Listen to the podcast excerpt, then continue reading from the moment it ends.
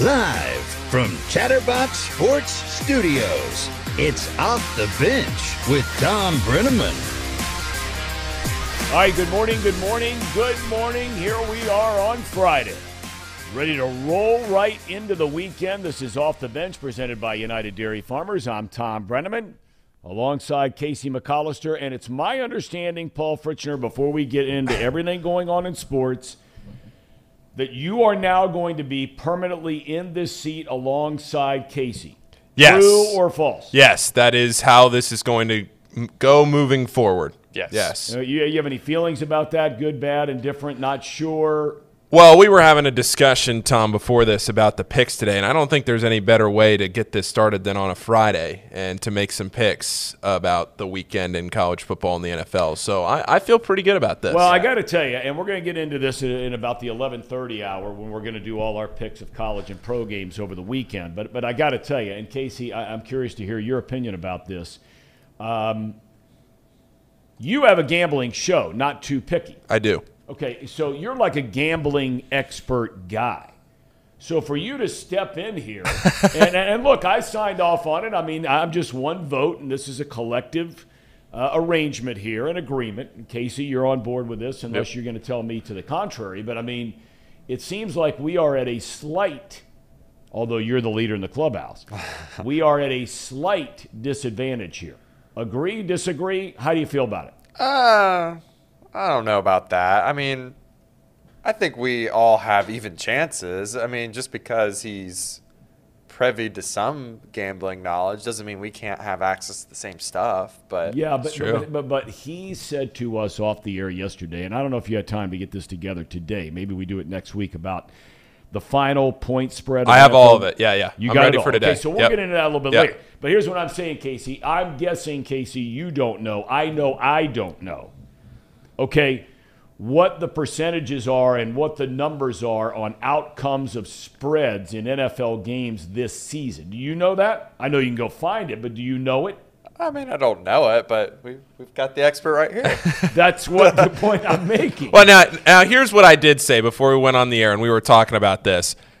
The games that we pick are preset games. We pick five NFL games. We pick five college football games. They're not always games that I would necessarily pick. Like a lot of these games that we're picking today, we're picking the bigger games. We always pick the biggest games. You, on your show, you're picking the games where you like the bet. I like the spot. I Right. like the bet. These are games that we decide we are going to pick. I don't. A lot of these games are, are what I'm feeling in my mind toss up close games. I think we're all on pretty even footing here. I don't know. We'll find out. I mean, we're going to find out. By the way, are, are they hanging meat in this studio? Is it, What? Do you think it's Hey, cold? well, well, look at you guys. You I mean, I do have a hoodie hoodies on. You got sweatshirts on. Yeah. I mean, I took my hoodie off a little while ago. I think I'm going to start wearing a hoodie regularly on this show. it's freezing in here. Um, Got to get you some off the bench merch.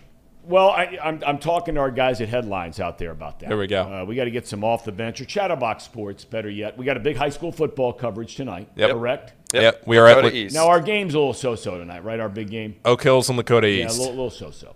But uh, but but we have coverage of multiple games. Uh, no Bearcat Bash or the Bash this weekend. Um, but um, lots going on. We're here every day, Monday through Friday, 10 to noon. You can join us on YouTube slash Chatterbox Sports or on Facebook slash Chatterbox Sports. Please subscribe, hit the notification switch to let you know when our clips come out. These guys do a great job of doing that later in the day. You can find those clips on social media and follow us at Thom Brennaman TV. That's Thom Brennaman TV, Twitter, Facebook, Instagram, etc. Uh, many of you are choosing the podcast route, and you can find it wherever you get your podcast.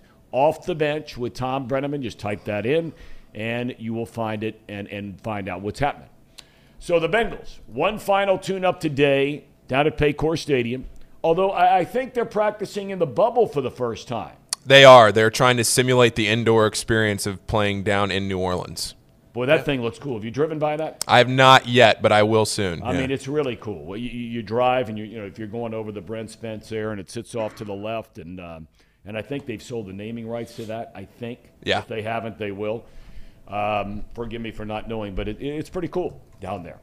Uh, just to see that thing now up and, and rolling today. So they'll practice there today, jump on the plane tomorrow, and head down to New Orleans. Cincinnati, a two, still a two, Paul, point favorite? Yeah, still at two. Okay. You didn't like that number yesterday. We'll talk more about it. We still don't know who is starting at quarterback for the Saints. Is it Andy Dalton? He started the last two. Is it Jameis Winston to start at quarterback for the New Orleans Saints? We shall find out, and I don't know when we're going to find out. So um, we'll see. Uh, Bengals have some injury questions as well. Uh, we'll talk more about those later. Tee Higgins, Jonah Williams. We'll see. We had the big interview on Wednesday with former Bengal great player turned analyst Dave Lapham. We, we showed you a clip of that from yesterday. We're going to do the same again today. His analysis of how the offensive line is playing so far this year. We will replay part of that later on in the show. Elsewhere in the AFC North, the Steelers are an eight point home underdog to Tom Brady and the Buccaneers. The men of aluminum, as we call them, won their first game against the Bengals. They've lost four straight. Kenny Pickett again at quarterback. Baltimore on the road against a surprising New York football Giants. G men are 4 and 1 on the year. Their only loss is to Dallas. Baltimore, of course, a division leader at 3 and 2 after the win over Cincinnati last week. Cleveland, a two and a half point favorite at home against the Patriots. I think this is an interesting game to watch uh, for multiple reasons. This is not a layup for the Brownies here against New England. And two huge games in the NFL outside the AFC North this weekend. I mean, these have a chance to be great games. Very different styles, but have a chance to be great games. You got the Cowboys, once beaten, taking on the 5 0 Philadelphia Eagles. That game is in Philly on Sunday night. What a sports weekend in Philadelphia. And in a rematch of that incredible playoff game a season ago, it's the Buffalo Bills going to Kansas City. And we'll talk about this spread. I am shocked, and Paul has a great note on this. Buffalo, the road team at Kansas City, is a two and a half point favorite. Second day in a row, Aaron Rodgers did not practice yesterday. Apparently, the final play of the game in London last Sunday, he injured his throwing thumb, but he is expected to play when the Jets come to town to take on the Green Bay Packers. College football, UC and Ohio State both have a bye week, but huge games in four of the Power Five conferences. Think about this, right? Alabama, undefeated, going to Tennessee, undefeated in the SEC. In the Big Ten, Penn State, undefeated, going to Michigan, undefeated. In the Big 12, TCU, undefeated. Hosting Oklahoma State, undefeated.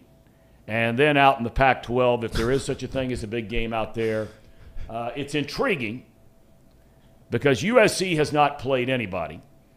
Uh, yeah, maybe you make the argument for Washington State. Um, maybe.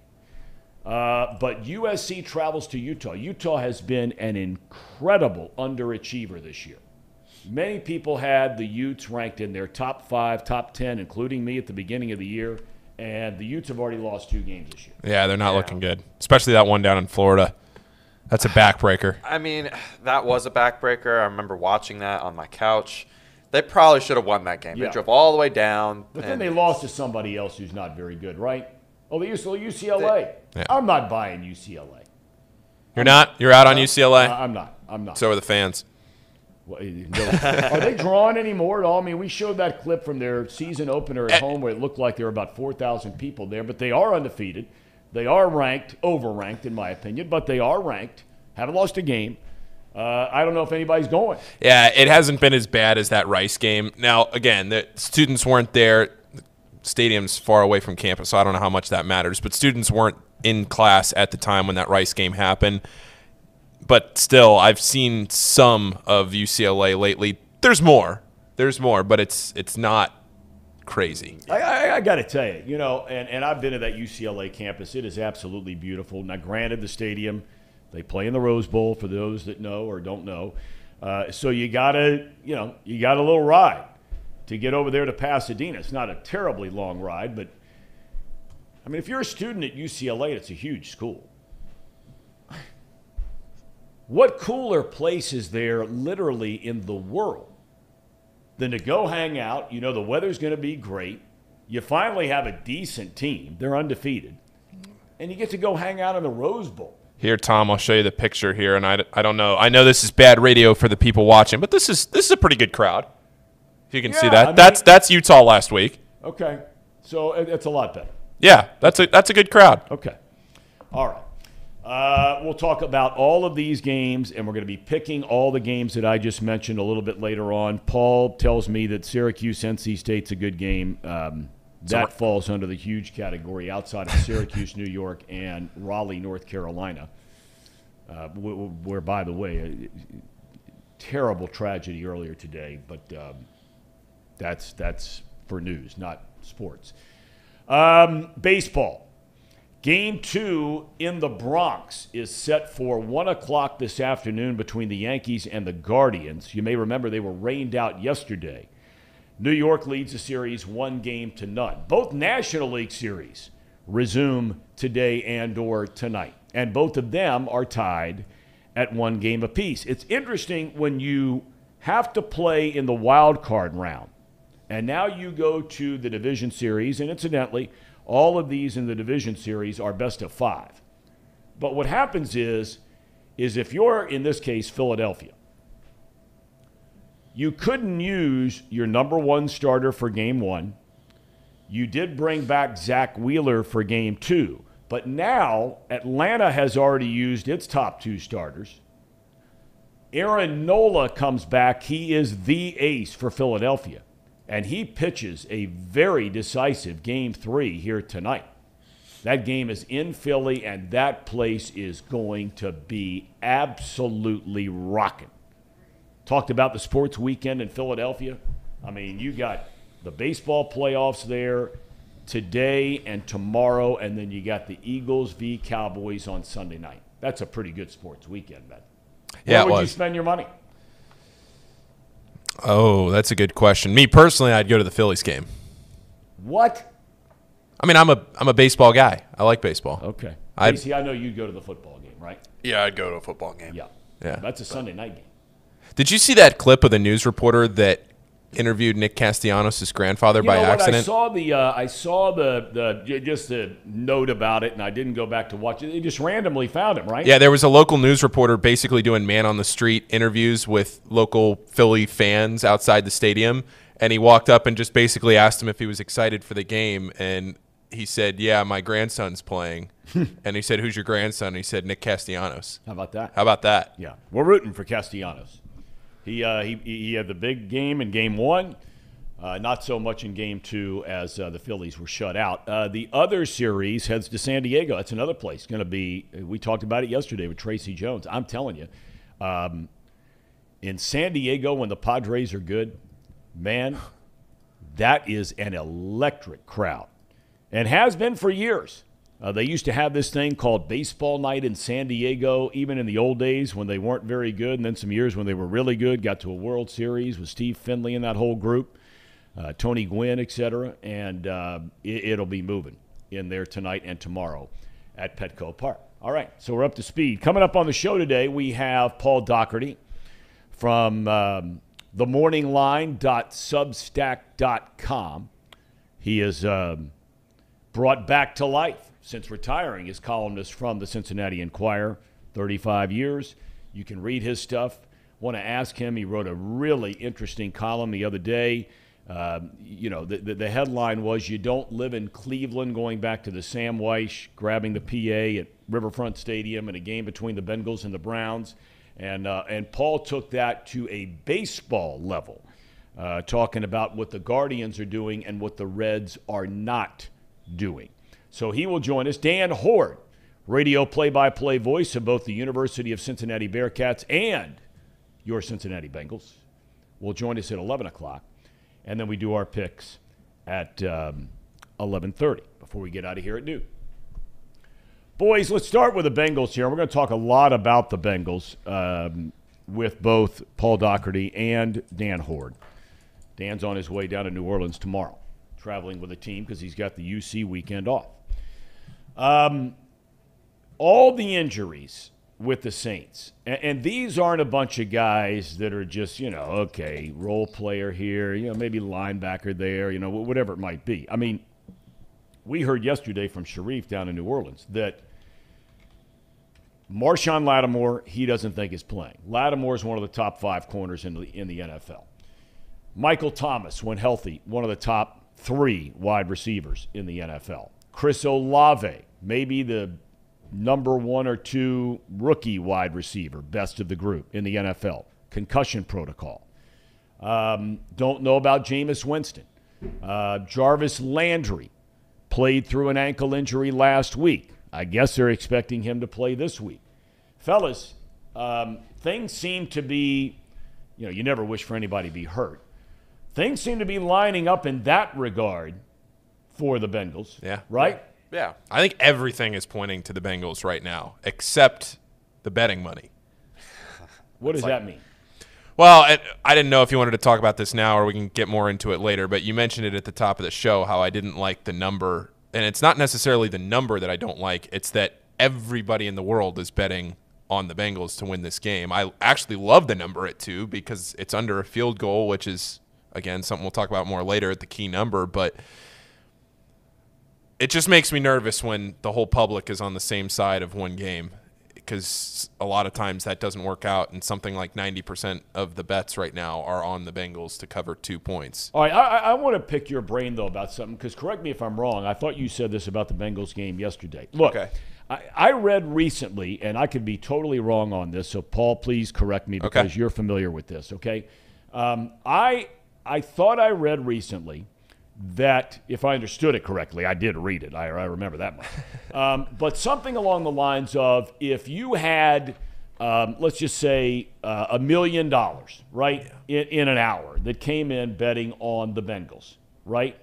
But some guy who's a quote unquote big hitter, right, betting guy that everybody knows, and, and, and, and right, the wise guys know. Okay, right, a what? A sharp. A sharp. Sharp? Sharp. Sharp. Yep. Okay. Yep. A sharp walks in the door and bets two hundred thousand. Yep. On New Orleans. Yeah.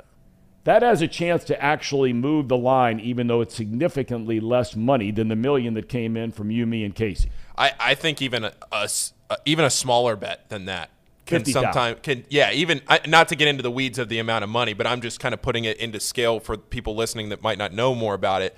That it, it sometimes doesn't even take that much. It's it's all proportional to how much money is coming in versus what the sharps are doing. But yeah, you're exactly right, Thom. And I actually had a guest on Not Too Picky that broke that down a few weeks ago, a, gambling professional uh, out from Vegas who talked about how when you get somebody in there that knows what they're doing, that's what you call a sharp, somebody that consistently wins, consistently beats the house. And think about it the best sports gamblers in the world, the ones that are professionals, the ones that make a living off this, over the course of their lifetime, they're only hitting at about 55 percent. Those are the best. Those are the best. You're hitting it around 55 to 56 percent are the world class gamblers. Now, for a season, you could get hot at 60, yeah. 70 percent. Right. But over the course of your lifetime, if you're hitting at 55 percent or some somewhere in there, that those are the professionals that can make a living off of gambling. So if you think about it, the whole public, we all we all sit here and we say, "Oh, the Saints have all these injury issues. The Bengals, yes, they're going on the road, but they should be able to win this game by three points or more.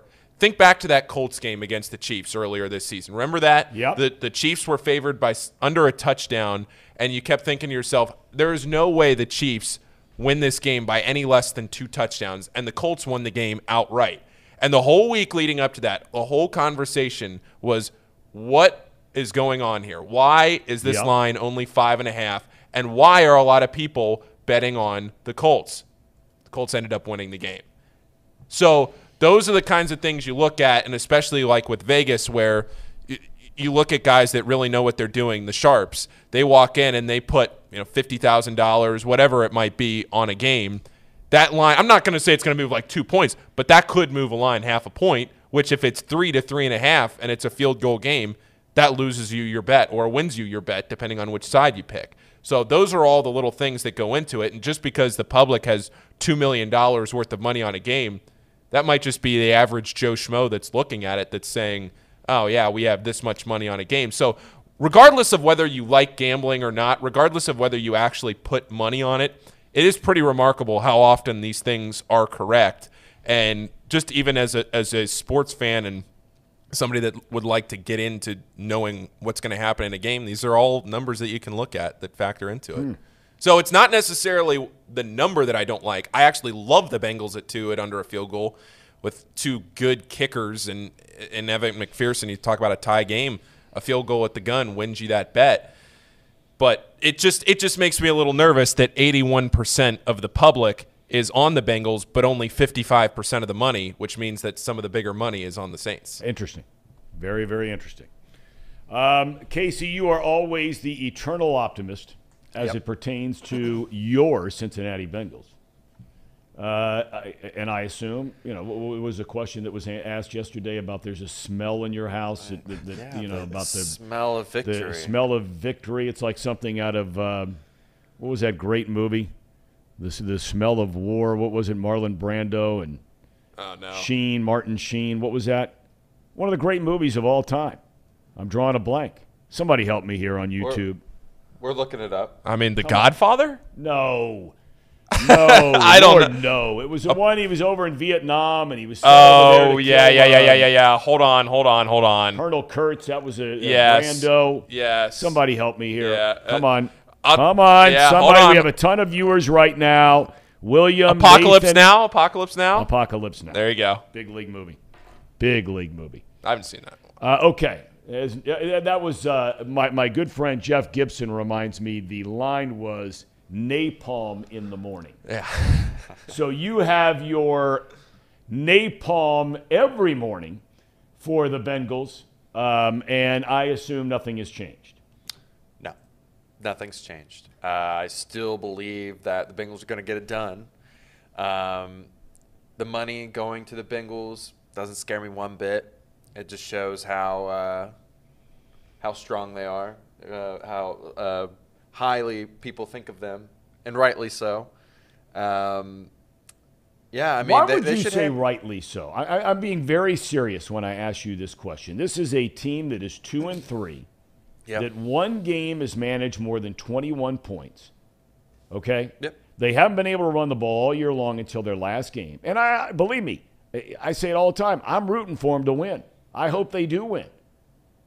But what makes you say that besides their defense playing well? Well, I would say mainly because of where they came from last year, and we're done talking about last year. You're not done talking about last year. No, I, I. That's the one time I'm going to mention this. What they did. Mid sip there. Sure it is. All right, go ahead. Okay, so what they were able to accomplish last year when everyone doubted them compared to now, everyone's doubting them now. Well, did. Now everyone's betting with them. And rightly so, because they were able to prove doubters wrong last year. They're going to do it again this year. They're going to. Uh,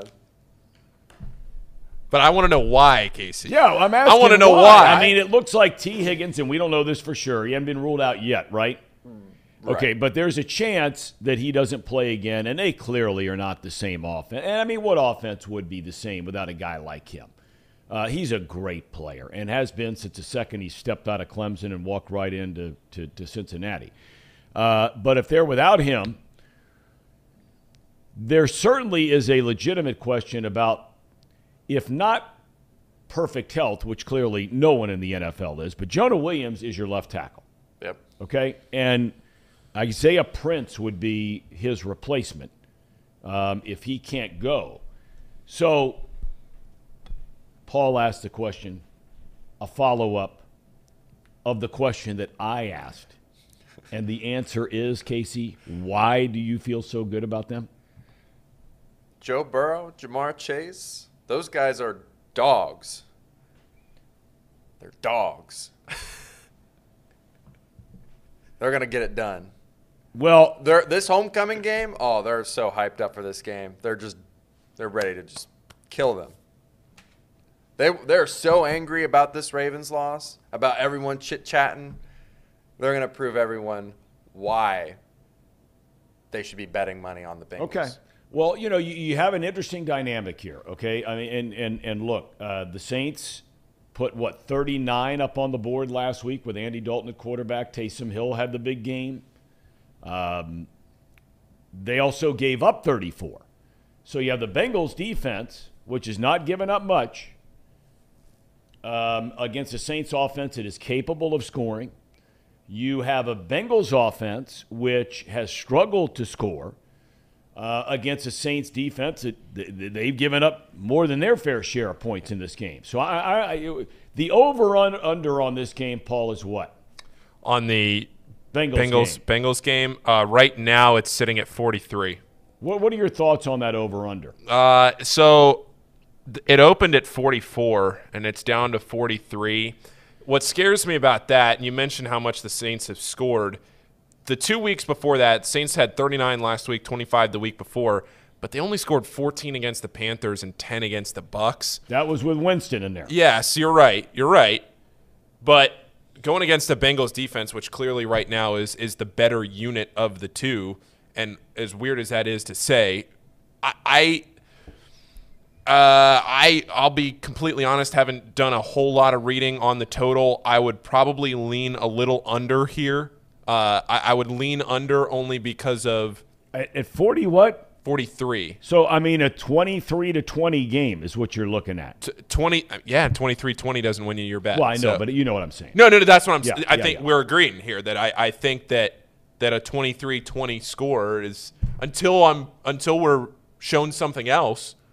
All we have to go on is what we've seen so far, and the Bengals have been playing very well to the under this year. In fact, have I don't want to say it for sure. Have every one of their games gone under?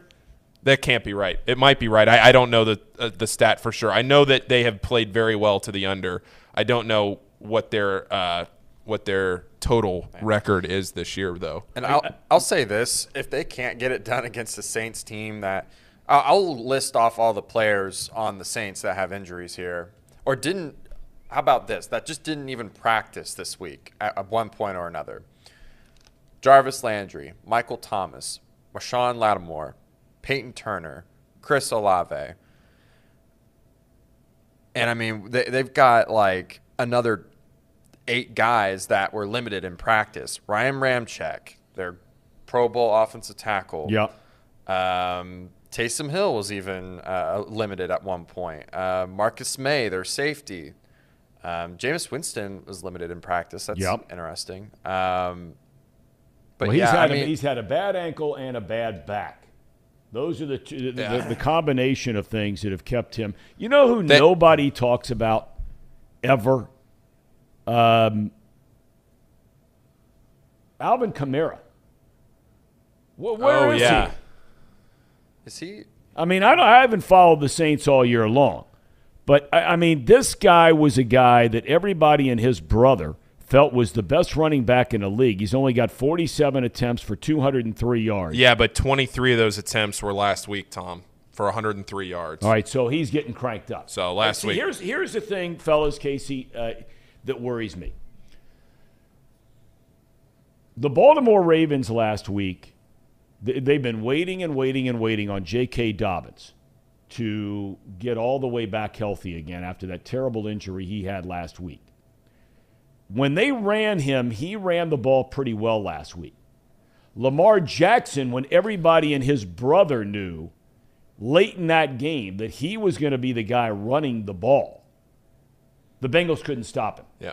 They could not stop him. So, what I'm getting at here, the thing that concerns me, even though the Saints have not had Kamara running it a ton, but they've got Kamara back last week, as you just mentioned the numbers, and Taysom Hill and his ability to run. They still have Mark Ingram on a team. Uh, now, he's not getting it much either. But the running game of the Saints is what concerns me in this game. Uh, I did find the stat. The Bengals are 5 and 0 to the under this year. So if it ain't broke, don't fix it. I'll ride it until it doesn't. I'm gonna go against the trend. They're gonna break it. They're gonna figure it out. They have to figure it out. If they don't figure it out, then I mean against this team, uh, this is a great get right game. If they can't go three and three, and I know you're, you're just talking about the under here, but Yeah. that would be a, a miserable failure to me if it was a 20 to 23 game against this Saints team. They got to be at least a touchdown win for me to feel comfortable where this team is heading. Yeah, but they could win 23-17. Well, fellas, I got to tell you, for me, and I know we talked about this when they were 0 and 2, um, and then, you know, get the win over the Dolphins. Big divisional game at Baltimore last week, they lose. I got to tell you, I mean, if they are who Casey thinks they are, if they are who Casey thinks they are, you've got the Saints, who you should beat. You're at home against the Falcons the following week a huge game will be Halloween night. Yeah. That's Monday Night Football, I believe, uh, in Cleveland. They have not done well against Cleveland. No, they have not. Taking a show road trip. Uh, but there? that was Baker Mayfield. He seemed to kind of have ownership of, uh, of the Bengals to some extent. Uh, the Panthers then come to Cincinnati. You go to the Steelers for a night game before you play the Titans, who are getting better, it seems, by the week, and that's their MO. But point being here is if the Bengals can't go at the minimum one, two, three, four, five, if they can't go four and one over this next five game stretch, I think they're in big trouble. Oh, agreed. 100%. In fact, I would even take it a step further. They got to win the next four games straight up for me. So next four games would put them at six and three. Yeah. I think uh, if they go six and three, you go into that tough part of the schedule, and you can afford to give up two or three games and still make it into the playoffs comfortably.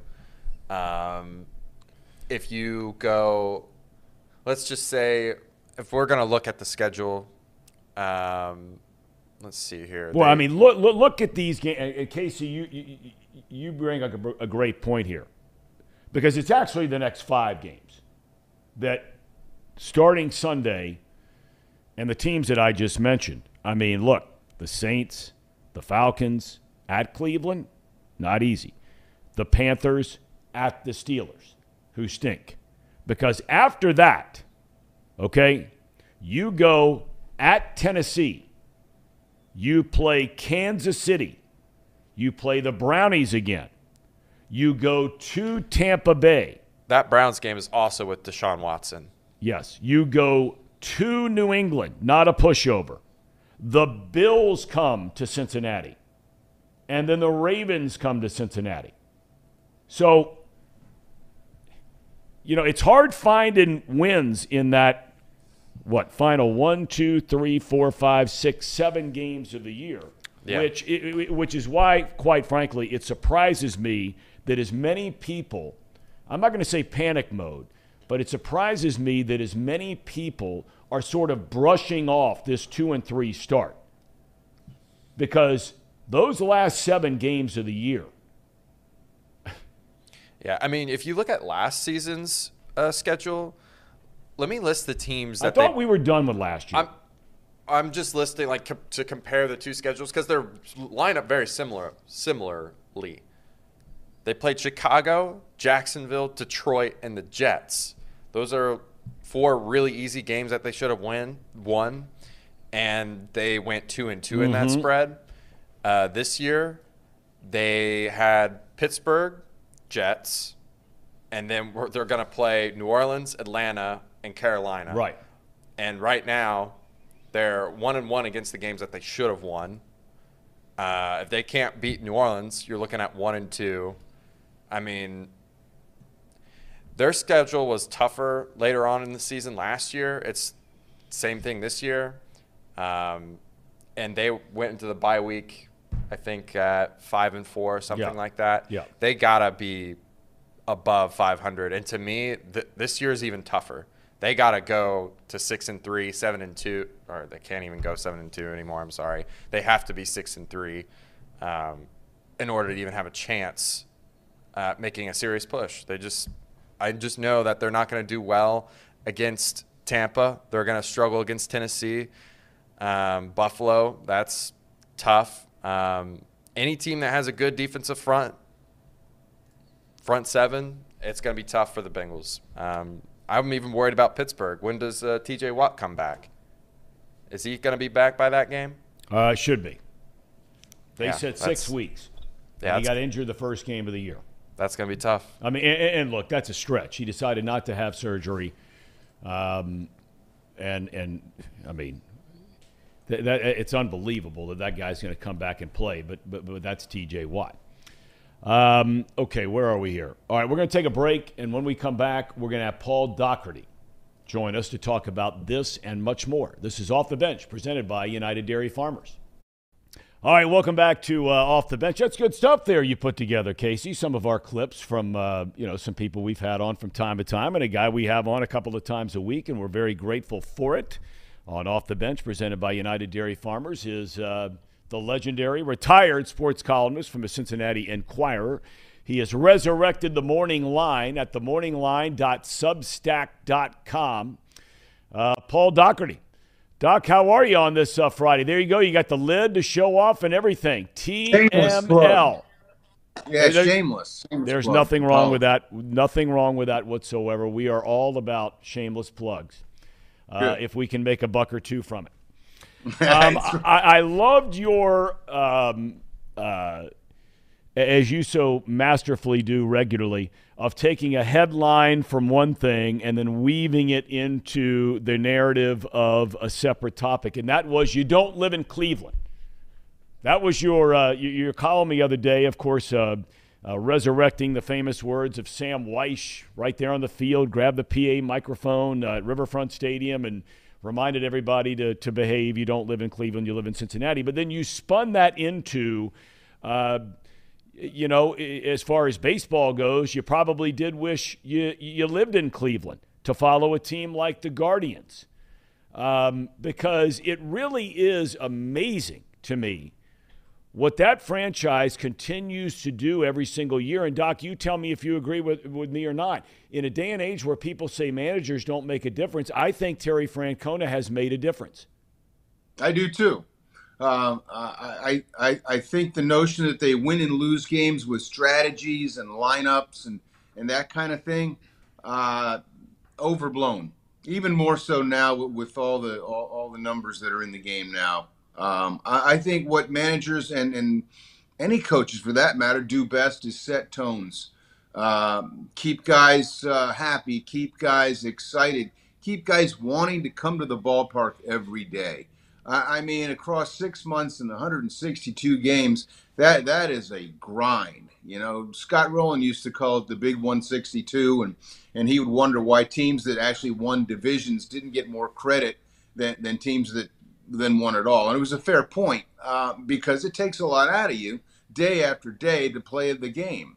Uh, and, and the manager who's able to set the tone and get the most from his players effort wise just about every day is to me more important than, than the guy who knows uh, every stat ever created. Um, and I think Terry Francona is is that way. He's old school.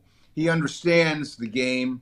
Uh, he had those guys playing relaxed and confident down the stretch, um, and, and he did it with with a very young team, youngest team in baseball. Uh, guys that may or may not be really sure of themselves. Um, I thought he did a fabulous job with, with a team that, on paper, is should be just kind of okay, but will should be even better next year and the year after that and the year after that because of the job their front office has done.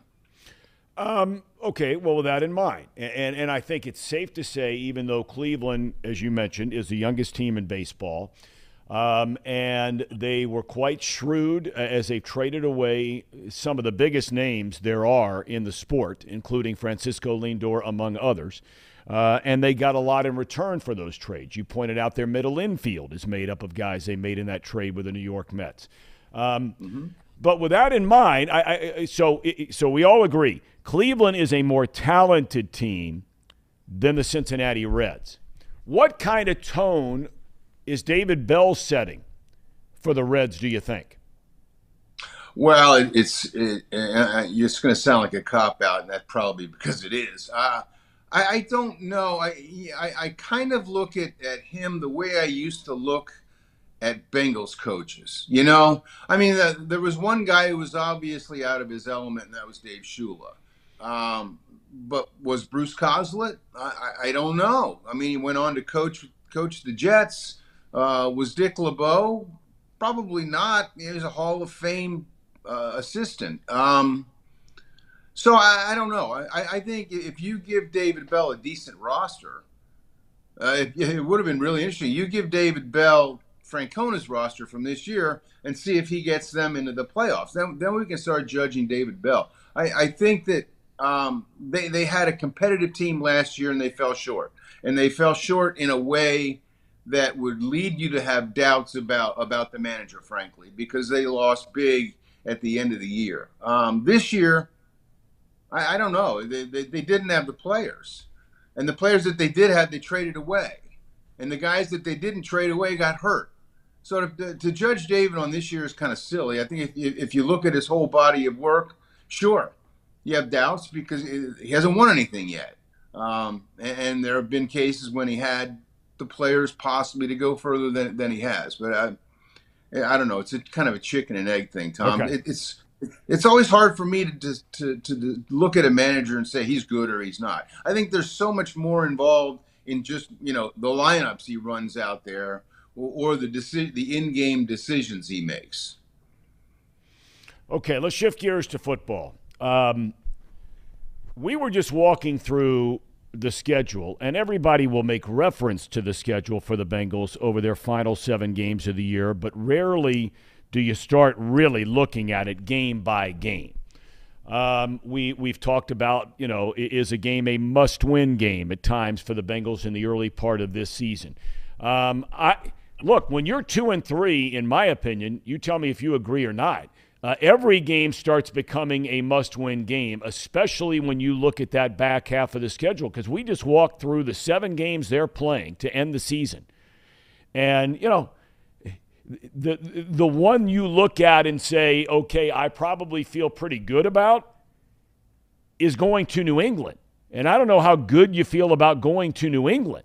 So, you know, based on their history, if nothing else, I know Tom Brady's not there, but but but Doc, these next these next five, six, seven weeks, um, Zac Taylor's got to have this team ready to play, man.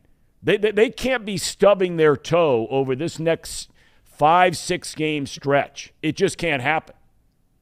Well, I think they, they, they needed to bank the wins early. I, I had them. You know, when you do, you, you go through the schedule and it comes out, and you think, no, they're going to be win this game, and you, you analyze it and try to figure it out. Uh, I had them at four and one at this point, so you're not talking to an expert on the Bengals. I was more optimistic or naive uh, than smart. That said, yeah, um, although I don't think this division is, is good enough that anybody is going to run away with it, um, and, and, they they still have 12 games to go. Um, some of those wins you kind of counted on. Um, I thought they would beat Pittsburgh. I didn't think they'd go to Dallas and win, but I I, did think that they would go to Baltimore and win. Um, so I, I, yeah, you're right. They, they need to win now, and they need they need to bank some wins. So at the end of the year when everybody's around, you know, six and six or seven and five or whatever it's going to be going into the home stretch, they're right there at six and six or seven and five. Um, when, when you talk about some of the injuries, and we're talking specifically about a couple of guys that, that could have a huge impact of being there, or it looks more and more like not being there. The one that worries me is the left tackle. Jonah Williams has not played particularly well this season, um, but he's a starting left tackle. Um, Isaiah Prince is a guy who got a chance to play. He had his ups and downs, uh, but he's a backup for a reason. Uh, do you think that is a more important position for the Bengals this Sunday than having Tee Higgins back or not? Um, yeah, yeah, probably. You see, I, I, I, think that Williams has played okay. I, I, I, think his statistics he grades out okay. I may be wrong about that because I don't live and die with numbers, but uh, he he's been a little bit better than adequate. Um, and and given the fact that that whole line has been a little bit less than adequate, I, I think he he's been one of the bright spots there.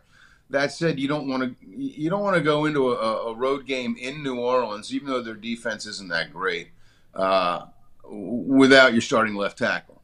Um, you hope again that, that, that they scheme around that, they, they can get away with that for a week uh, with, with the plays they call. Now, if they're without Higgins and Jonah Williams, yeah, I mean, obviously they showed last week uh, what what effect not having Higgins had, and it wasn't wasn't a very good one.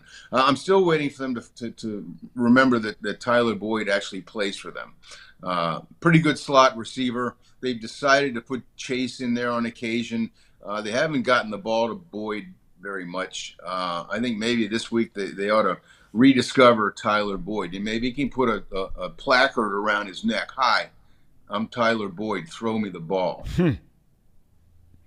Hmm. I, I, you're, I, am I'm, I'm one thousand percent with you there. I, I just think Boyd's a, a, hell of a player and has been for a long, long time. He plays with a lot of fire and a lot of passion, and I think that mm-hmm. that that's something that's very important to the success of any team, especially a guy that's been around as long as he uh, has been around. You know, the the, the thing that just com- continues to dumbfound me, Doc, um, is you know, and look. I'm like you in a, in a lot of ways. When I used to, you know, broadcast NFL games every week, and, and, from time to time, I'd have a partner that would start slipping into some of this football jargon, this, you know, a gap and you know the the blah blah yeah. blah and and all this sort of thing. And and I think a lot of fans might think they know about it and but but I think for a lot of them as well they're, they're like me their eyes start folding up in the back of their head and they're just like this is nonsense. But this Tampa 2 defense thing right has been that that could loosen the whole thing up but you're right they've got a problem especially if Higgins is still hurt uh, what are you writing about today? Did you have a, a morning line come out today? Yeah. Well, I haven't finished it yet. I'll, I'll have it done uh, probably half an hour after we're done talking here. I uh, Fridays I like to lighten up, so I, have got two people that I rely on and have for a long time. One guy tells us what to drink on the weekend, and, and the woman tells us where to go and drink. right, right, right. Um, yeah, things to do around town. Plus, I, I I not going to New Orleans, missing a great road trip. I, I, kind of reflect on what is the best thing to do in every city, according to me, uh, in the NFL, because the trips were always uh, the best part. You know, the games were the penance I had to do to get to go on the trip. So right. I list every city a great spot, um, and I reflect a little bit on Andy Dalton. And Andy Dalton was a, an interesting guy in this town. And when people ask me over the years what do I think of Andy Dalton? I, I basically tell them when I think of Andy Dalton, I think of all the things he didn't do, not the things that he did. And that's not fair, but it's accurate. Uh, Andy Dalton didn't win a playoff game. Andy Dalton missed a wide open A.J. Green in the end zone in Houston one year in the playoffs late in the game. Uh, Andy Dalton was, was uh, not an elevator man. That's what I used to say. Never elevated the team. He, he could he could keep the team in games he was a caretaker kind of guy. Um, very rarely did he make the Bengals better. Um, that said, he won 70 games here, 70 and 61, I think. Made three Pro Bowls, uh, and, and, with Marvin Lewis, got this franchise back to a level that made last year's season possible. So, a little bit about Andy Dalton. That's good, and, and, and that is spot on uh, in Andy Dalton. I, I always tell the story all the time, Doc. When I was living in Chicago and doing the Cubs games, and I remember – um, in the middle of the summer, I think it was, or maybe it was the beginning of summer, when uh, very successful, very popular uh, head basketball coach of the Chicago Bulls was Doug Collins. Great player. You remember Doug Collins is a player, fantastic player, and a really good coach. And they had Michael Jordan come in, and they got to the playoffs a couple of times, but they would get beat by either uh, the Pistons or the Celtics or somebody like that, and they just couldn't advance on. And then shockingly, uh, Jerry Reinsdorf, the owner, Jerry Krause, the general manager, um, fire Doug Collins. And I'll never forget just watching that press conference on television in my apartment where the line was by Jerry Krause. He said, Doug Collins got us from point A to point B in building up these franchise. They're introducing some guy that you'd have to be a New York Knicks fan to ever even know who he was in Phil Jackson. He said, Phil Jackson is going to take us from point B to point C, and C stands for championships. And we know, you know, they, they almost won enough rings uh, over the next Yeah. decade to fill both hands. That to me was was Marvin Lewis and Andy Dalton. They were A to B to really do a nice job for this franchise. Is, is that a fair point? I, I think it's completely fair. And if you look at Andy's career since he left here, he's been a backup primarily. He's got an eight and nine record, uh, and that's Andy Dalton. You know, uh, great guy. Uh, everybody in, in the locker room loved him. Not a bad word would ever be said about Andy Dalton, who's a, a good person as well, but did not possess that whatever you want to call it. People call it the it factor. Uh, that that's necessary for really good quarterbacks to, to have. Andy never, bless him, he, he he never had that. And and you know Sunday he'll probably go, I don't know, 17 for 25 for 202 yards, a touchdown and an interception, and the Saints will lose by a field goal. Yep, yep. I think you're right. Doc, thanks for the time. Looking forward to uh, checking out. It's the morningline.substack.com. Enjoy your Yes, weekend, sir. my friend. Thanks, Thom. All right, Paul Daugherty, kind enough to join us a couple times a week. We love having him uh, and getting his insight on what's happening in sports, not just in Cincinnati, but but all over the uh, the country and all over the globe. Um, you know, I think that's a fair assessment of of Andy Dalton. Everybody in this town, I think the first thing they think of, and I think this is quite insightful by uh, by Paul Daugherty, is you think of the things he didn't do rather than the, the, the many, many good things that he did do. And that being playoff games and prime time games, right? Yeah, absolutely. And I think the worst was the year that he got hurt because that was the year that it seemed like they probably had the most promise, right? The year that they lost in uh, the first round of the Steelers. That was really the icing on the cake because that was the year that everything was going right. That Sure, was you could, A.J. McCarron. Yes, yes, and and that was the year that he hurt his hand, and you just felt like that year was if there was going to be a year, that was the year. Just with the way they started, was it eight and 0, 9 and zero that yeah, year? they went they went eight and zero. eight and zero, um, and then it all just He got hurt in Pittsburgh, if I remember right, right? Yeah. Yeah. like in week twelve or Yeah. something like Yeah. that. Yeah. Um, and, and again, we don't know if he is starting yet. That's not been officially announced if Dalton is the starting quarterback. But I, I think the Bengals, fellas, I think they see, and we'll talk about this with Dan Hoard in a few minutes. I think they see a heavy, heavy, heavy dose of Kamara and Ty- Taysom Hill. Yeah, I think so too. After last week, one hundred percent. yeah. Yeah, You know, why wouldn't you? And and and um, boy, th- th- this is such a big game. I feel almost when you do a show like this, and I've never done a show like this in my life, where you you you know, and I always remember driving and listening to Lance McAllister in the old days, Trumpy or Collinsworth or whatever, Mo Egger now, and and and you get into seasons, and it seems like you're saying the same thing week after week. But I think this Bengals team has done that to its fan base. I think that it, it feels like we're saying, guys, every week on this show that this is a must-win game. Is that accurate? I think we have been kind of saying it a lot as of Are we overblowing it? No, I don't think we're overblowing it. I mean, today is, I mean, it was a must-win game against Baltimore. Now you're looking at instead of winning the division, you're looking at maybe squeaking by with the wild card spot. That that was the difference there with that must-win. This is more like you're either in the playoffs or not if you don't win this game. To me, because you go two and four. Um, that means that you're two games back from even being 500, and we already discussed that we had to win the next four to even be in that discussion because of how brutal our schedule is the on the back end. Yeah. So, yeah, I mean they they gotta. This is a must win if they want to be in the conversation for the playoffs. if you've listened to me for a while, if anybody listening to this has listened to me for a while, I have three or four cliche phrases in sports that I have pet peeves with, and I think must win is at the top. Okay. If only because, and I don't mean to be a contrarian here, but I'll, I'll share what I what I think.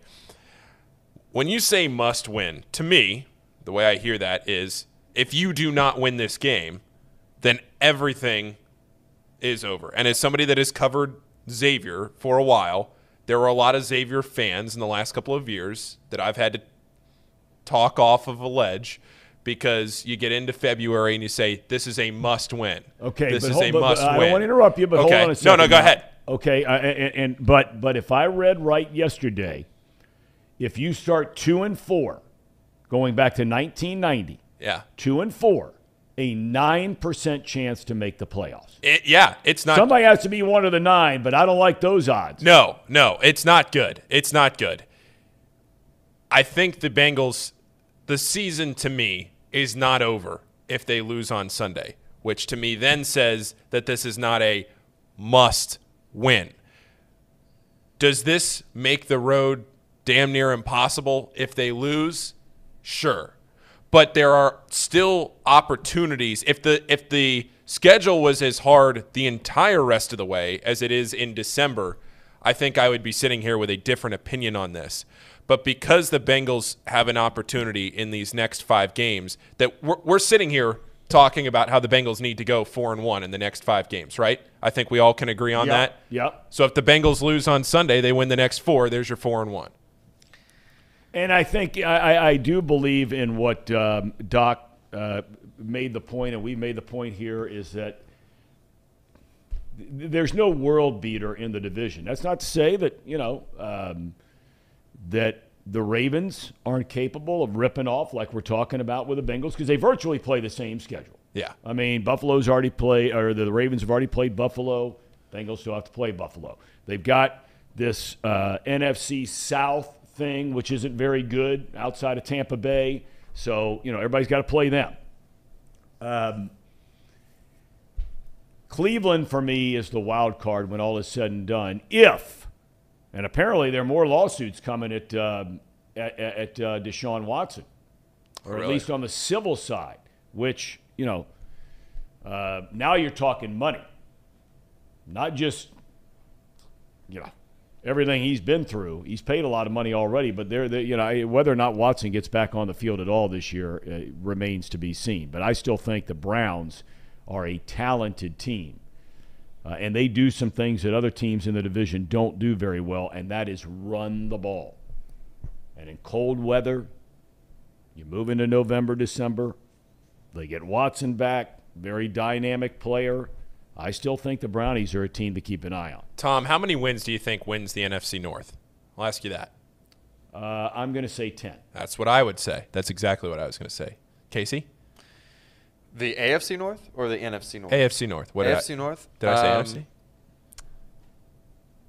I would say. I would say, ten is a tie. You're tying with someone, Okay. and then it comes down to divisional wins. Eleven. Okay. Gets you the- so 10 and 11. Yeah. Okay. I think the Bengals can find their way to 10 wins. They got two right now. Two. You think? Okay. I I'm think they can find. I'm I think they can. I think there is a pathway on this schedule to 10 wins. You go 4 and 1 in the next 5. That's 6. You're 6 And you think there's four more wins on the backside of that schedule out of the final seven? Yeah. Tampa Bay, Kansas Yeah. City, At Tampa Bay. Buffalo, Yes. Ravens. Yeah. You beat the Titans. England. Beat the Titans. Ah, that's You'll, you'll beat the Titans. that's easier I said don't than done. You beat the. Buccaneers. I don't know about I, that. yeah, I don't know you about. think the Bengals are going to beat the Buccaneers Yes. in Tampa? I'm not as high on Tampa as you are. well, they haven't had anybody around Brady. Everybody's hurt. Well, Their defense outside of one game, They're- the Tampa Bay Agreed. defense is agreed. they stunk against Kansas City though. Got some on time to figure it out. They stunk. Yeah, they got some time to figure it out. All right, uh, Dan Hoard, is he here yet or no? He is. Uh, I, can we go to a quick? We'll break go real to a quick break and then we'll have Dan Hoard, radio play-by-play voice of the Bengalis and the idol University of Cincinnati Bearcats this weekend. Back in a moment. All right, welcome back to Off the Bench presented by United Dairy Farmers. We are so grateful each and every week to have the radio play by play voice of both the University of Cincinnati football and basketball Bearcats. Dan Hoard. And of course, uh, he'll be jumping on, I assume, the charter plane with the Bearcats off uh, tomorrow and can actually uh, sit back, relax, not rush through airports, etc. Dan Hoard, is that accurate? You're on the charter flight with the Bengals tomorrow? That is accurate. And if there's a city that you want to get to early, the day before a Bengals game, it is the great city of New Orleans. I'm a foodie, Thom, so I'm going to take advantage of arriving there at a reasonable hour and have a great meal. Okay, well, we were talking yesterday with, with a, an anchor down there, born and raised, young man born and raised in New Orleans, and, and we capped off our conversation with him, asking him about where to go. Uh, and there are, you know, dozens and dozens, if not hundreds, of choices. Especially being a foodie as you are, uh, what what would you suggest? Where are you going tomorrow night? Because I know you've already thought of it and got it planned out and a reservation and all that kind of thing, right? Where are you heading? I don't have a reservation because the place I am going does not take reservations. And this is just an appetizer recommendation. This is not a dinner reservation a recommendation rather. But my good friend Todd Graffagnini, the voice of the NBA's New Orleans Pelicans, was born and raised in New Orleans. So a few years ago, while I was where while I was in New Orleans on a family trip, Todd reached out and says, "Whatever you do, you have to go to Drago's and get the char grilled oysters." And I told Todd, I don't like oysters. It's a textural thing. They taste like phlegm yeah. to me no thanks, I'm not having them. He said, if we are friends and our friendship means anything to you, you will go to Drago's and get the char grilled oysters. Well, when somebody says that, you got to go, right? You got to go. So, so I went. Tremendous. As he puts it, the single best bite of food you will have in one of the great eating cities of all time. So I will be at Drago's to get my char grilled oysters I'm not sure about dinner after that yet. This will not be where I have dinner, but it's going to be where I have an appetizer and a drink or two. And it's not just the char grilled oysters, but they come with this fresh, fresh bread that you use to sop mm. up the mm. sauce. And that might be the best part. I don't even know that I need the oysters, but it's unbelievably good. For anybody making the trip, go to Drago's. It's in the Hilton Riverside on Canal Street, right yep. on the edge of the French Quarter. Yep unbelievably good. All right. Well, uh, I'm glad to know that. I haven't been down there in a while. I, I mentioned yesterday. I used to, I, I, ended up down there a lot through the years uh, with both college and professional football, um, and never tried that. So the next time I'm in, that's what I'll do. And I know a lot of folks are going to make the trip down there to New Orleans for this coming weekend, and why not? When you look at this game, Danny, and we've been sitting here and and and, and you know, bantering back and forth with Casey and Paul about uh, the way this season has started. And I've never done a talk show before where you're on every day. And I always used to listen to guys all the time and wonder, man, how do they talk about the same stuff every day? Uh, but it feels like this Bengals season uh, ha- has made us almost regurgitate the same kind of, of thinking over and over about this is a game they got to win. What, what, what are your thoughts on that? I mean, two and four as opposed to three and three, and this is a team with all their injuries, especially that you should be better than. I agree with that. I heard what you guys were saying before I came on, thinking that 10 wins is probably what it's going to take to win the AFC North. And I would agree with that. I don't think uh, fewer than 10 would have a chance. I think it's got to be 10 or 11. So when you look at the rest of the schedule, they need eight more wins to get to 10. Where are those eight wins? I think if you go five and one at home, uh, there are four games that I think are very winnable at home, where they sh- probably should win, and then two really tough games at home, Kansas City and Buffalo. If you can win at least one out of those two, then you've got five victories at home. Then you got to win three road games. You look at the road games. I think that New Orleans is one of the more winnable road games. They are a two point favorite this week. I think the Saints are decent. I don't think they're great.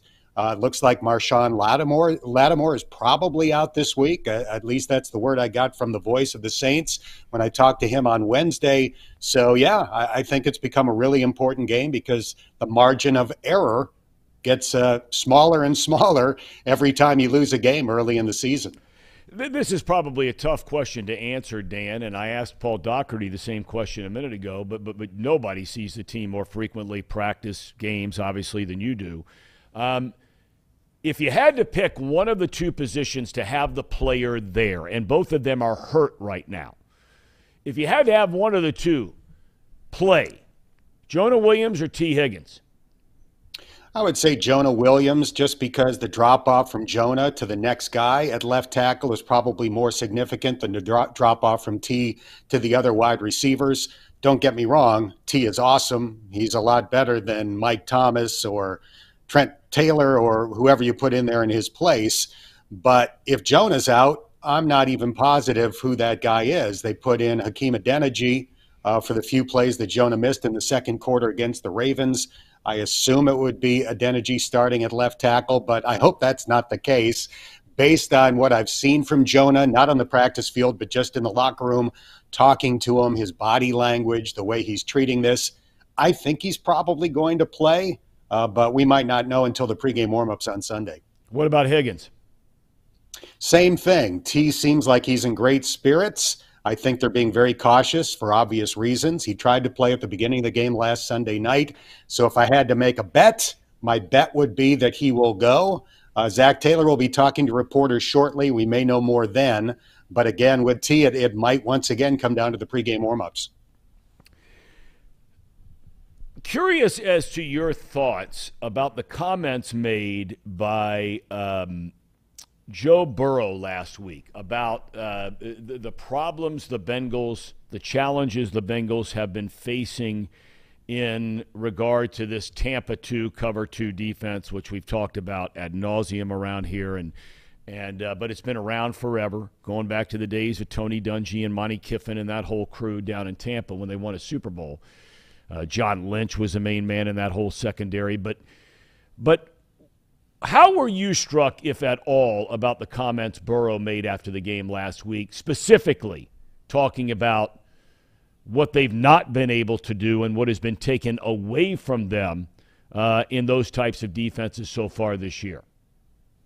I assume, Thom, you mean specifically when he said something to the effect of if defenses are going to play us that way, we're not going to be able to throw yes. the deep ball yes. or something yes. like that? Yeah, yeah. Right. Uh, I, here's how I take that. We need to get them out of those defenses in order to throw the deep ball. That's the formula. And the key to that is running the ball, which thank heavens they started to do in the second half against Baltimore. And if you go back and look at the second half of that game, the Ravens did start to bring one safety down once Joe Mixon was running for an average of more than five yards per carry. So that's the formula. I think that's what Joe meant. And let's see if they can build on it this week. I had the opportunity to visit with TJ Houshmandzadeh on Wednesday. That interview's on my podcast, the Bengals Booth podcast. I asked him, because he's one of the smartest guys that ever yeah. played for the Bengals. I said, you know, what's the formula? How does an offense beat two deep safeties or two high shells? He said, run the ball. I mean, it's that simple, that definitive. If you say if if you're able to run the ball, a defense is not going to let you kill them by running for 5 to 10 yards play after play after play. Eventually they react. One safety comes into the box. Now those opportunities return for Ja'Marr, and T and even Tyler Boyd. And in the second half last week, there were some chances late in the game. They started going to Ja'Marr further down the field, and he didn't have any deep catches, but he did draw two pass interference penalties, which are just as good. So that's the formula. It's no great mystery. Let's see if they can build in what they did in the second half. Um, I want to get off the Bengals for a minute. We were talking about, um, well, at the beginning of this conversation, we're talking about how many wins it takes to, to, to perhaps win the division. You're thinking 10, maybe as many as 11. Uh, tiebreakers come into effect. The Bengals are 0 2 so far in their divisional games. Uh, when, when you look at the other two, and I'm going to take Pittsburgh obviously out of the mix here. If you had a crystal ball and you look now till the end of the year, the Ravens versus the Browns. Which one of those two teams over the long haul do you think ends up being a better team, knowing that if Deshaun Watson comes back, he comes back and plays for the Brownies? Ravens, no doubt about it. At least this year, I have no idea how good Deshaun Watson is going to be when he comes back this year. I think eventually he will be one of the better quarterbacks in the NFL, but it might not be for those games he plays at the tail end of this season for Cleveland. When he played in the preseason this year, he looked brutal. Didn't take a snap last year. It's going to be roughly two full seasons by the time he gets back and plays this year. So, uh, long term, I think he's going to be a great quarterback for Cleveland, but I don't think it's going to be this year. Baltimore, on the other hand, I think is one of the best teams in the NFL. They've had a double digit lead in every game they played. They had a 21 point lead over Miami in the fourth quarter and inexplicably blew it. They had a 17 point lead over everybody's Super Bowl pick, the Buffalo Bills, and blew it. I think Baltimore is a great team. And to me, Baltimore versus Cleveland this year is not even close. Okay. All right. So you think it comes down to uh, what everybody thought maybe at the very beginning of the year: Bengals, Ravens, and, and, and, there you have it. One maybe wins the division. Well, one will win the division, and the other is uh, a wild card. Fair to say? That's the way I look at it. I think they are clearly the best two teams in the division this year. Okay. All right. Fellas, you have anything you'd like to ch- uh, ask Mr. Hoard before we let him go? He's a busy man. He's got to get to Drago's. Dan, the uh, it sounded like Drago's was a suggestion from our, our guest down there yesterday. So uh, that that's a popular place. Hopefully, if I ever get down there, I'm I'm not an oyster guy either. Can you give me any uh, advice as a non-oyster guy for what you have to know going into it? No, nothing required. I mean, like you, like you, I had no desire to try char grilled oysters. None. It was strictly out of respect for my friend who was born and raised there. And when he said, Our friendship is on the line, if you don't take my advice, and get these char grilled oysters. And I will say this if you go to Drago's and try the char grilled oysters and you slurp that first one and you think this is disgusting, I never want to try this again, you will be happy just taking the fresh bread. It is that, that good. All right. All right. You've convinced me, Dan. Casey? There you go. Yeah. Um, I think my only question is are you enjoying the the break from doing the UC games? Are you enjoying that time because you're going down to New Orleans? Are you going to do more than just eat? Is, is there any other plan than scheduling for dinner? Any uh, family time? Anything like that? Well, it's been a much easier week because I've only had to prepare for one game. You know, homework's mm. a major part of the job during the course of the week. So I, I like to joke that I study for two final exams every week with a college game on Saturday and a Bengals game on Sunday. Yep. So it's just one exam this week, which is much, much easier. I'm looking forward to getting down there at a normal time. Uh, I won't have to travel at the crack of dawn on Sunday morning. I won't have to hope I can make a connection on Saturday night. I know I'm going to get there with the team on Saturday. That means a great dinner. Uh, and I like to run when I can, first thing in the morning on Sunday, uh, if I'm able to, on the road. And New Orleans is a great running city. So I will work off the char grilled oysters there and the go. fresh bread with a nice morning run on Sunday. And I'll be ready to go for a noontime kick, New Orleans time on Sunday. That's right. That's right. That, that, that's the problem with New Orleans when you go down there is if you're going to play down there and work down there, you like the 330 kick.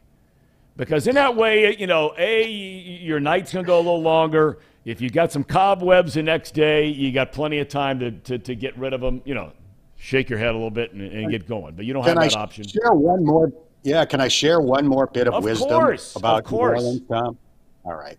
So people are probably familiar with the hurricane, the official drink of New Orleans. Yes. Most famously served at Pat O'Brien's. Yes. So it's this really tall glass, and it tastes like fruit punch, but it's got a bunch of shots of alcohol in there. Yeah. So you don't know how it's going to hit you, and then the next thing you know, you're not in good shape. I will be very careful with the alcohol consumption. But I was in a taxi once in New Orleans and the taxi driver gave me very sage advice about the hurricane. He said, Sir, the hurricane is like a woman's bosom. One is too few, three is too many. so that was the wisdom of a New Orleans taxi driver, and I've remembered it ever since. That is great advice. Perfect way to tie a ribbon around our visit with Dan Hoard. There you have it. Danny, have a great weekend. Have fun in New Orleans. Enjoy yourself. Be careful. You know, I mean, that's the thing now about New Orleans. Uh, it, it's changed a lot. Uh, but be careful and have fun. I will. I love this city. It's one of my favorite places, so I'm looking forward to it. Thanks for Absolutely. having me on. Absolutely. Great to have Dan Hoard with us and him taking the time to join us each and every week. And uh, we were really, really grateful for him and his time and his insight. And, uh, and he's fired up. Drago's it is. Drago's. Drago's. That's two recommendations for Drago's. Well, that means it's a big league joint. Yeah. That means it's a big league joint because Danny got the recommendation from a local. We got the recommendation yesterday from a local, born and raised New Orleans guys, and those are the guys at the end of the day that really know. Okay. Uh, boys, we have reached that time. It's that time. So it's time to hitch up your bootstraps, right? Let's do it. Put the cup on, right? Because you can't practice and you can't play without the cup. Nope. That's the deal. From Pee Wee to junior high to high school to college, pros, all the way up. You can't play without a cup. So you better find it. Some smaller than others. All right, here we go, fellas. We're going to take a break and then we're going to our picks for the weekend. And Paul Fritschner is officially taking over for Brandon Seho. I'm not sure if this is fair or not. We're back in a moment. Eh, Thank God you cut out there, uh, Casey, because that was uh, Vach calling me an old man. We're going to have him back on. Matter of fact, we might have him back on uh, Monday. We got to look into that, okay? Get Yeah. him back on after the Dallas Yeah, we'll we'll give him a um, shout. Philadelphia game. Uh, that's the night game, right? Did I say Yes. that? Yes. Sunday Night Yeah, Football. Sunday night. Okay. All right, boys. Here we go.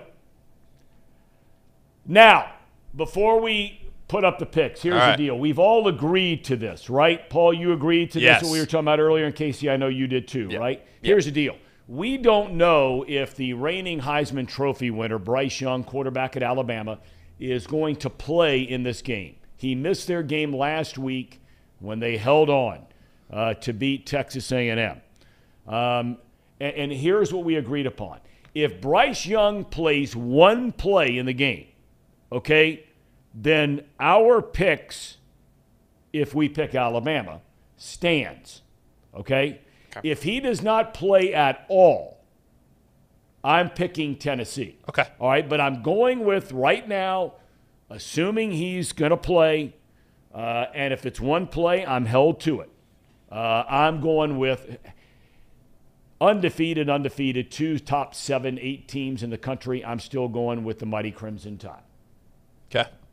They call Alabama the Crimson Tide. Call me Deacon Blues. Casey, where are you going? Uh, you know, I told this to the crowd on Not Too Picky. Um, I, uh, I, Tennessee hasn't played anybody that's good. When you think about it, they played LSU and Florida. Both at the time are ranked, but we we know where they're at now. They're nothing special. I I can't I can't pick Tennessee here. As much as I would love to see them cover or even win, um, I just don't see them being able to, to do it. I, I got Alabama on this one. Are we putting in the uh, graphics on these so Oh, everybody knows? absolutely, and yes, Okay, so yes. I got Alabama. Casey has Alabama. Paul, that, that, that seven point line, excuse me, I, I think that's a big number. It's a huge number. I am going to pick Alabama regardless of whether Bryce Young plays or not. Uh, I do think it would help uh, if he plays my confidence if this stays at seven. Um, it, it would help me if this game stays at seven, or maybe if it can even get down to six and a half.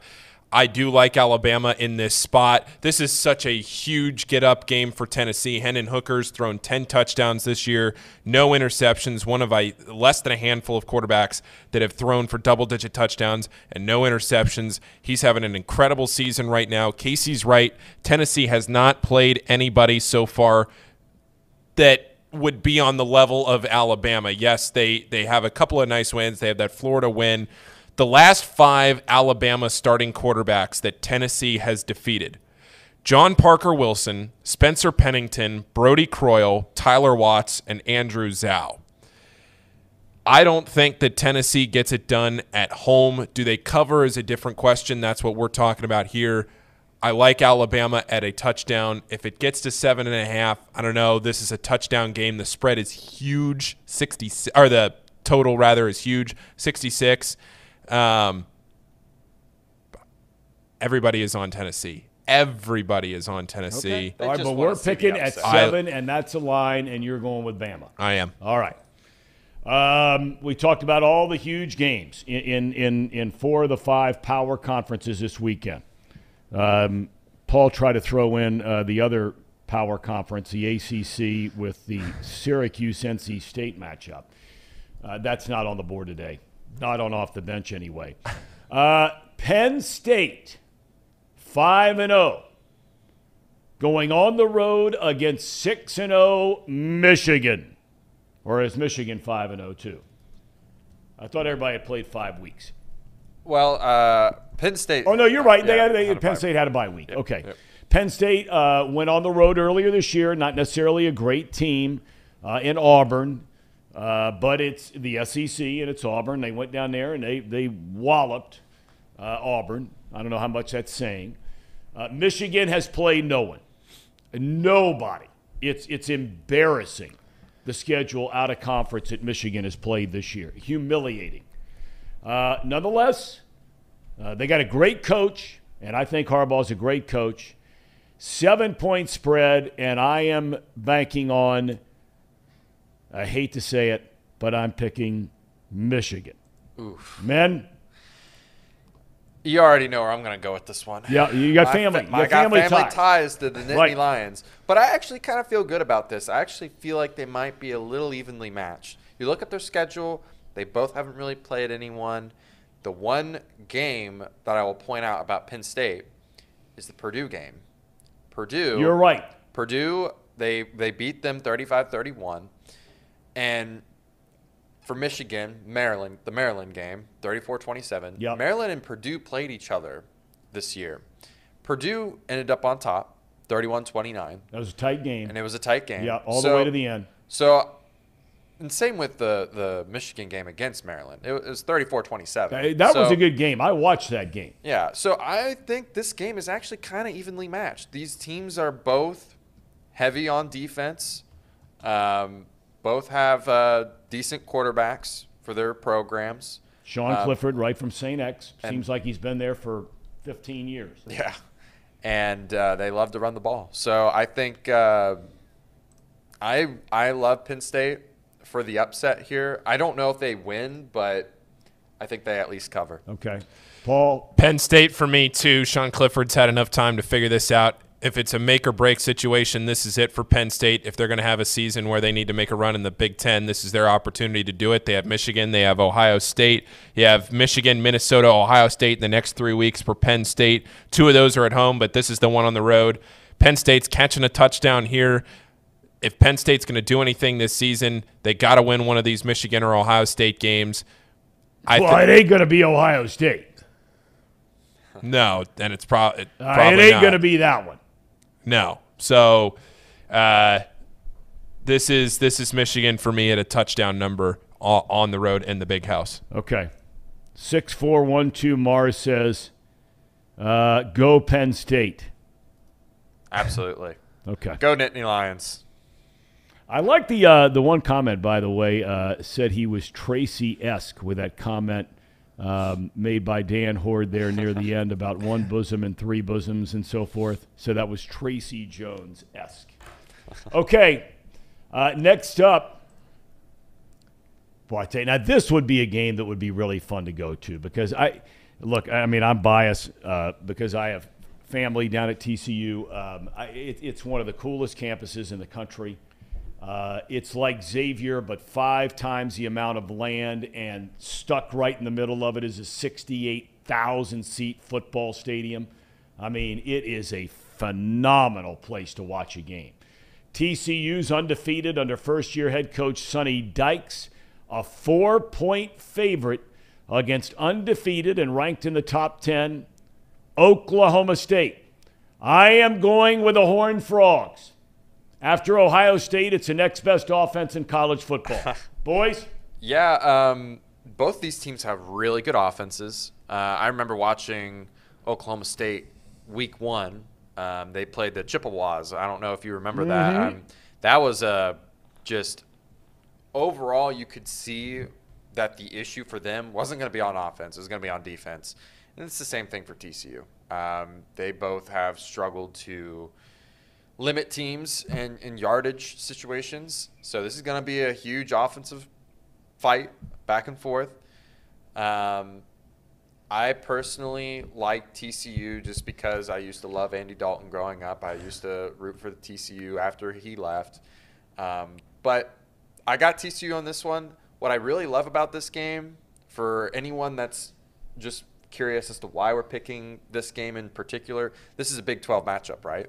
Well, it's the biggest Yeah. game in the Big 12 this this, is year. the biggest so biggest far. game, and this is kind of an insight on what we could be facing with with UC in the next coming years. Yeah, I mean, it is a whole new ball game, man, with UC moving into the Big 12. I am, excuse me.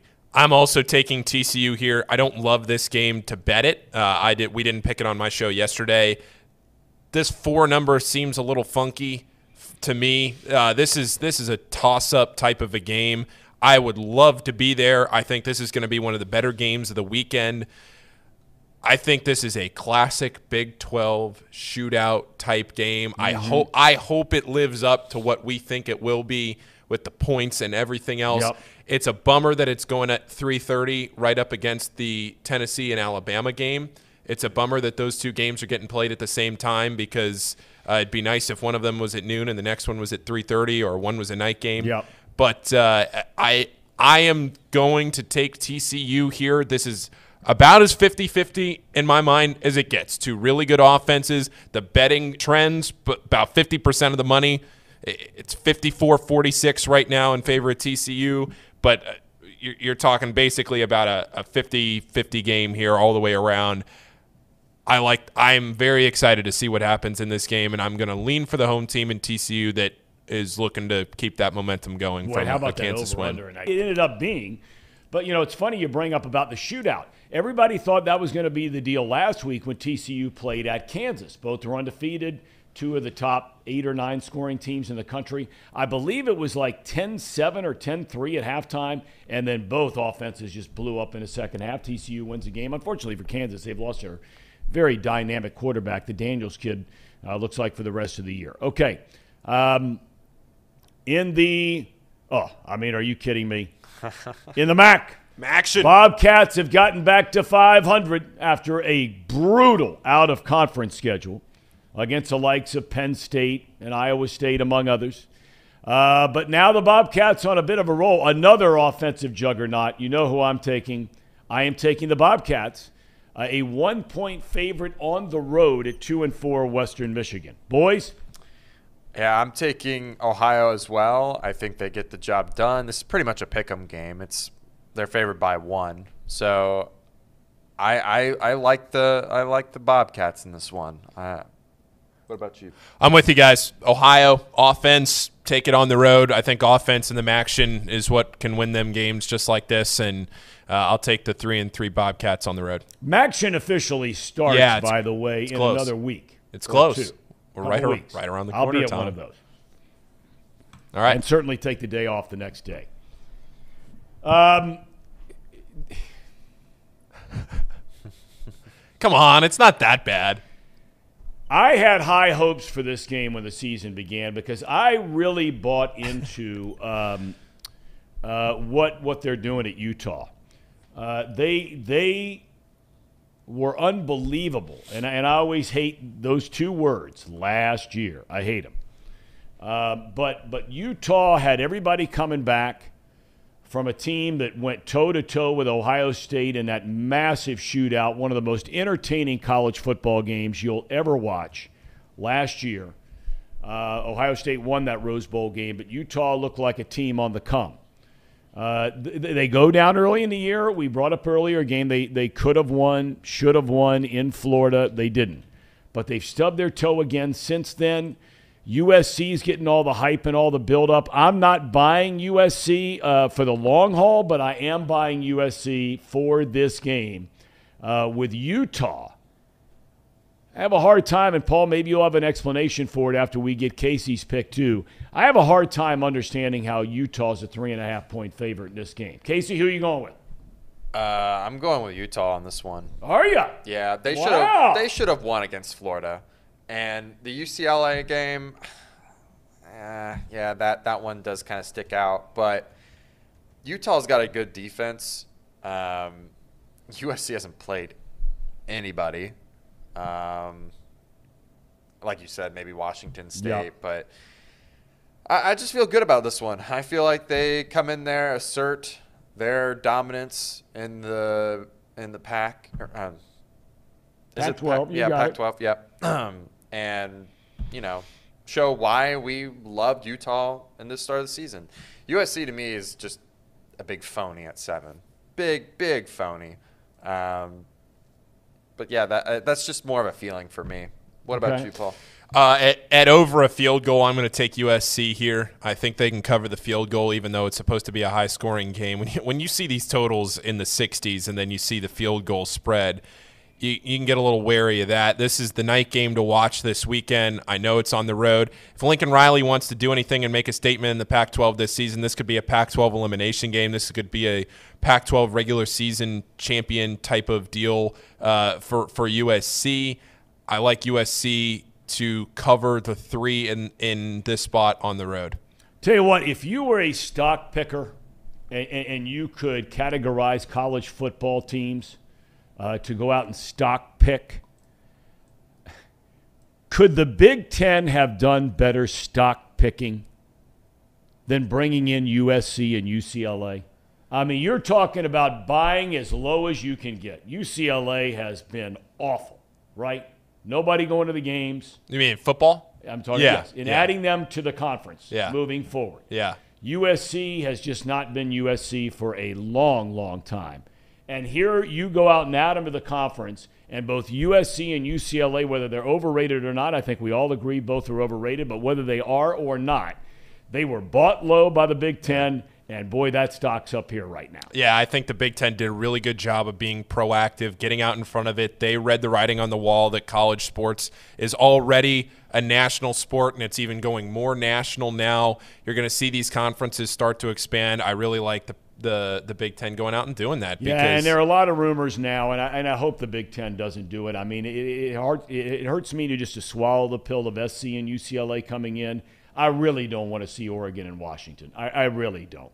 But you know, uh, apparently that's a word on the street. Is there next? Do you don't want to see any more West Coast teams, or No, you just I don't know. want to see. I, I don't want. I don't want to see it. No, I didn't want to see the first two West Coast teams. Okay. But you know, I mean, it, it- the landscape changes. You got to be proactive rather than reactive. You, uh, the, the ACC has been reactive, where uh, whereas the Big Ten and the um, SEC have been proactive. Uh, is that it for the college game? it is. That We're on to the NFL. All right, we're on to the NFL. Here we go. And we have uh, about 15 minutes, so we're good. All right. Uh, we start with Ravens v. Giants. This is one of the better games of the weekend on a weekend where there are a lot of good games. Baltimore, five and a half point favorite. And I am going with the G Men. I think Saquon Barkley goes off this week, and I think the G Men stun Baltimore, or at least they cover that five and a half point spread.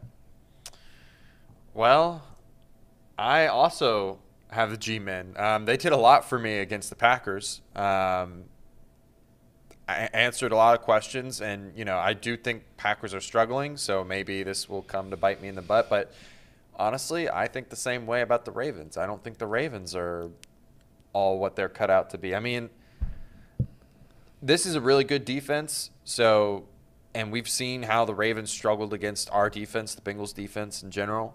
So I think Saquon is going to be able to run the football, and he's going to be able to take over the game. Okay. Paul? Uh, I hate this pick, but I'm going with the Giants too.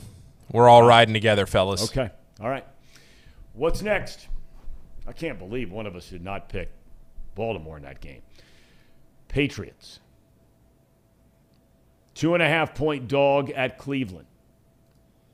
I'm taking the Brownies. All right. I am also taking the Browns. Um, I just think that they uh, they've just been the Browns, um, but I think uh, the Patriots have been pretty bad, um, one dimensional. I think that bodes well for the Browns. So give me the Browns, two and a half point favorites. I like that. They'll probably win by a field goal.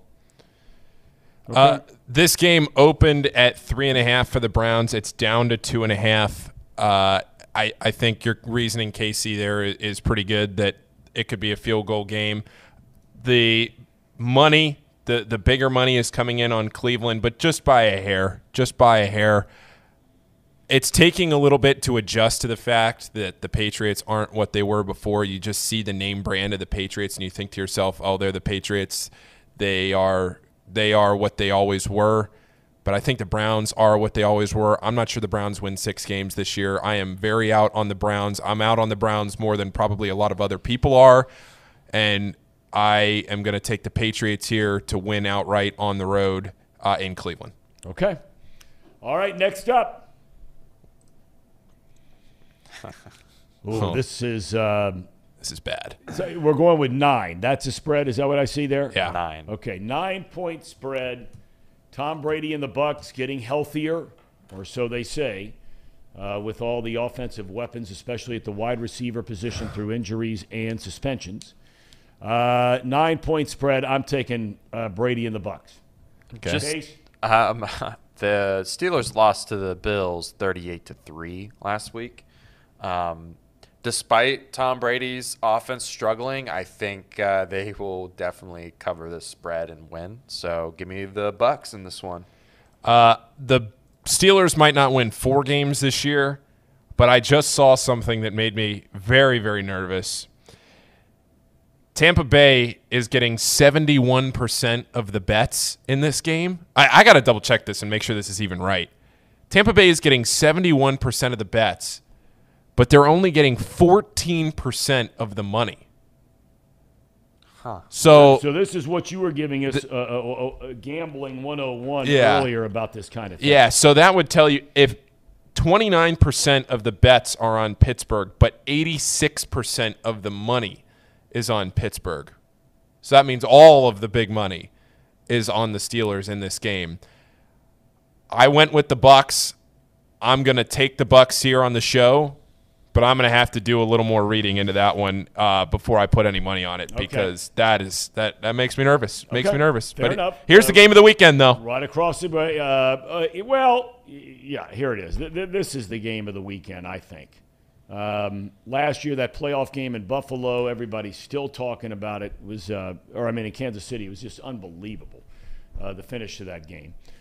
Um, Buffalo, a two and a half point favorite on the road. I am stunned by that line. Uh, I'm going with Kansas City. Yeah, um, I'm there with you, Tom. I'm I'm a little surprised that it's not really just a pick 'em. Um, I mean, usually the home team gets the three, right? They get the minus three, um, and then they go from there. Um, this is by a whole nother, almost a whole nother field goal. Um, I, I'm going to pick Kansas City here to at least cover the spread. I don't know if they'll win. Um, I'm just looking like at the injuries here. There's not really anything that stands out to me that's like threatening to that that thought, that number. Um, you know, I, I think that this is going to be a good game. This is the game of the weekend for sure. Might be the game of the year. We'll see.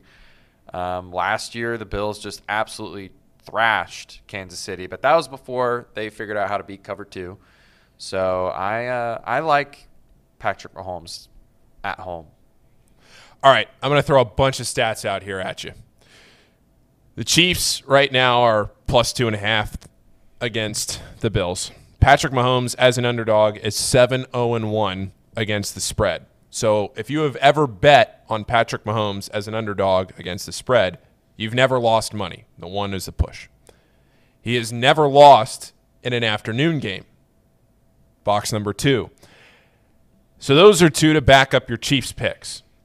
The second stat for you, and we talked about this yesterday when you look at a game like this where it's one or two points and you think to yourself, okay, how often does an NFL game end with a difference of one or two points? Well, first of all, you can just look back and you can pick the game last weekend with the Bengals. The Ravens win by two. But if you look back over the last 20 years or so, between 2003 and 2020, almost 7%, which is not a insignificant number, almost 7% of NFL games in a 17 year span ended at one or two. That's amazing. Now, 31% of games ended at three, six, or seven. So when we talk about key numbers, that's where that is. But in the five years between 2015 and 2019, so more recent, when you look at more recent trends in football, that number jumps up to well over 8% of games. And the number is over 31% again for three, six, or seven. So it doesn't happen all that much. I'm not saying it happens all the time, but I think the average football bettor might look at that number and say that, oh, one or two, you might as well just take them straight up. It happens way more than you think, and especially in a game like this, where it's two very talented teams that, yes, could score a lot of points, but that will probably keep the games close. I'm taking the Chiefs here in this situation. I think they win this game outright. Okay. All right. And um, we have a couple of other games. If that game's the best game of the weekend, this one I think is is is not far behind.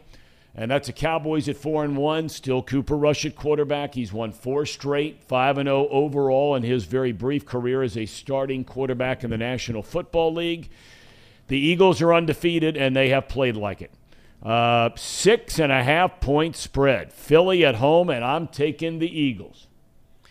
Fly, Eagles, fly. Yeah. Um, as much as I love the Eagles, I think this is where you look at the history of these two teams, and I know that Dak Prescott just absolutely destroyed the Eagles both times last year. There's that famous last year quote. But Cooper Rush has been playing good ball, keeping it clean, this Dallas defense is something else, man. It, it, is truly something special. Um, I'm looking at the injury report here, and we've actually got quite a bit of uh, questionables for for Dallas. That's uh, concerning, like DeMarcus Lawrence and Micah Parsons, uh, Dalton Schultz as well. But I don't know. I just got a good feeling about this defense and what they're going to be able to do against the Eagles, who love to run the football and when they get pass happy, that's when they start to dwindle a little bit, and that's when they start making mistakes. And this team's really good in the past at capitalizing on those mistakes, getting the interceptions, turning the ball over. So give me Dallas on this one as the underdogs. I think they mm. can at least at least keep this game to a field goal. This is a divisional rivalry. I like this pick. I like Dallas here. All right, before two or three requests from our uh, online chat that we turn Paul's mic down a little bit. Maybe I just need to sit back here. Well, I don't know, whatever it is. I mean, sometimes those things can happen. I mean, you know, you got this big, booming, great voice. So go ahead. Who are you picking in this game? Fly, Eagles, fly. Tom, I'm with you. Yeah. Under a touchdown, I like it for the Eagles. Okay. So, uh, Casey, one. the lone, me feel good about picking them at all. And I hope they change my mind. Nothing makes me feel good about picking them. Casey, go ahead. You you you're you've got the aroma in your plate. I'm smelling it. Smell victory here for the Bengals. This is pretty much a pick 'em game, like we talked about that. Well, if they lose, it it'll be the smell of napalm. Oh, it'll be the smell of napalm. The just like Zim said, we're gonna be writing out the signs, going out to Paul Brown, just rioting out there. Just yeah, they gotta win this game to me um, if they want to at least have a chance. That uh, we already said that they need to win like four out of the five games coming up. Yep. This is one of those games that you just cannot lose. Um, the momentum would just come down even further for this team. Um, this is a team in the Saints that's hurt. This is a game that you have to capitalize on, a get right game. Okay. They gotta they gotta do it here. Paul? Uh, I, I like the Bengals spot here. I don't like the way the public is betting on this game.